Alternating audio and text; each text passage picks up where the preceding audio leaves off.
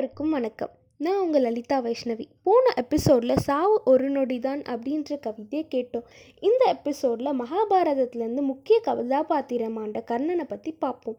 கர்ணன் அகண்ட அகிலத்தின் தலைவன் இவன் தந்தை. பூமி தொட்ட நாள் முதல் இவன் பெற்றது அநீதி மட்டுமே. பெற்றவள் தாயமுது ஊட்டவில்லை தந்தை எவர் என்று இவன் அறியான். வரமாக வந்தவன் பெற்றது சாபங்கள் இருந்தும் மகிழ்ந்தான் கொடை கொடுத்து. தாய் என்று அறியாது மதித்தான் தாமரை தூவி தாள் பணிந்தான். வீரம் மிகுந்து ஞானம் பெற விழைந்தான்.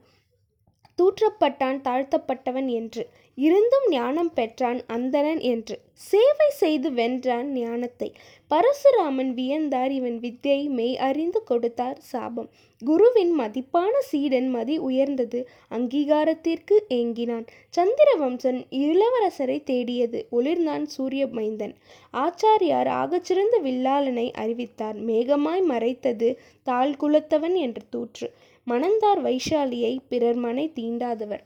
கொடியவன் தர்மம் அறியவில்லை. ஆனால் ஆதவன் கவசம் அறிந்து ஆதரித்தான்.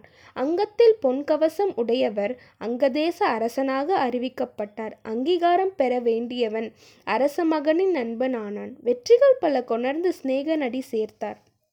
அக்னி கன்னிகையின் சுயம்வரம். அங்கும் சுயமரியாதை இழந்தான் சூரிய புத்திரன் வீரம் மூண்டது மகா போர். வெற்றியின் கண் நிற்க மனமில்லை. தாய் தன் சேய்ப்பேன வரம் கேட்டால் அங்க கவசம் தந்தவர் இரு வரங்கள் தந்தார். தனையன்மார்கள் ஐவராகவே தொடர்ந்தர் என்றும் சேஷபானத்தை ஒரு முறையே எய்வேன் என்றும். பரந்தாமனும் பாவம் செய்தான் அதர்மம் ஆயினும் தன் நட்பின் துணை நின்றவருக்கு. வாழ்க்கை சக்கரம் துயரில் சிக்கிய போது வீழத் துடித்தான் தர்மதூதன். மரணத்திற்கு அங்கீகாரம் பெற்றான் தாய்மடி மீது ஆசி வழங்கினான் பார்த்தனுக்கு. இறைவனை சேர்ந்தான் கர்ணன். புனிதனை இழந்து வாடினாள் தர்ம தேவதை நன்றி வணக்கம். மீண்டும் மற்றொரு எபிசோடில் இன்னொரு அழகான கவிதையோடு சந்திப்போம்.